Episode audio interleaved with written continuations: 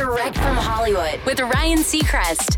Singer Tai Verdes is a name to look out for as his song AOK only gets bigger, thanks in part to 24kGoldn jumping on a new remix. But the track was catching fire well before 24K's assist, thanks to its success on TikTok, which Tai himself had a big hand in. And that type of DIY attitude is one of the reasons he names Lil Nas X as one of his biggest inspirations, telling NME.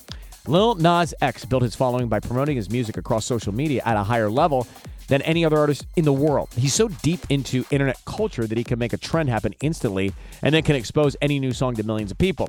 I'm not saying that everyone has to be like him, but if you sprinkle a little Nas X energy in your game, more people will listen to your music. AOK featuring 24kGoldn's out now.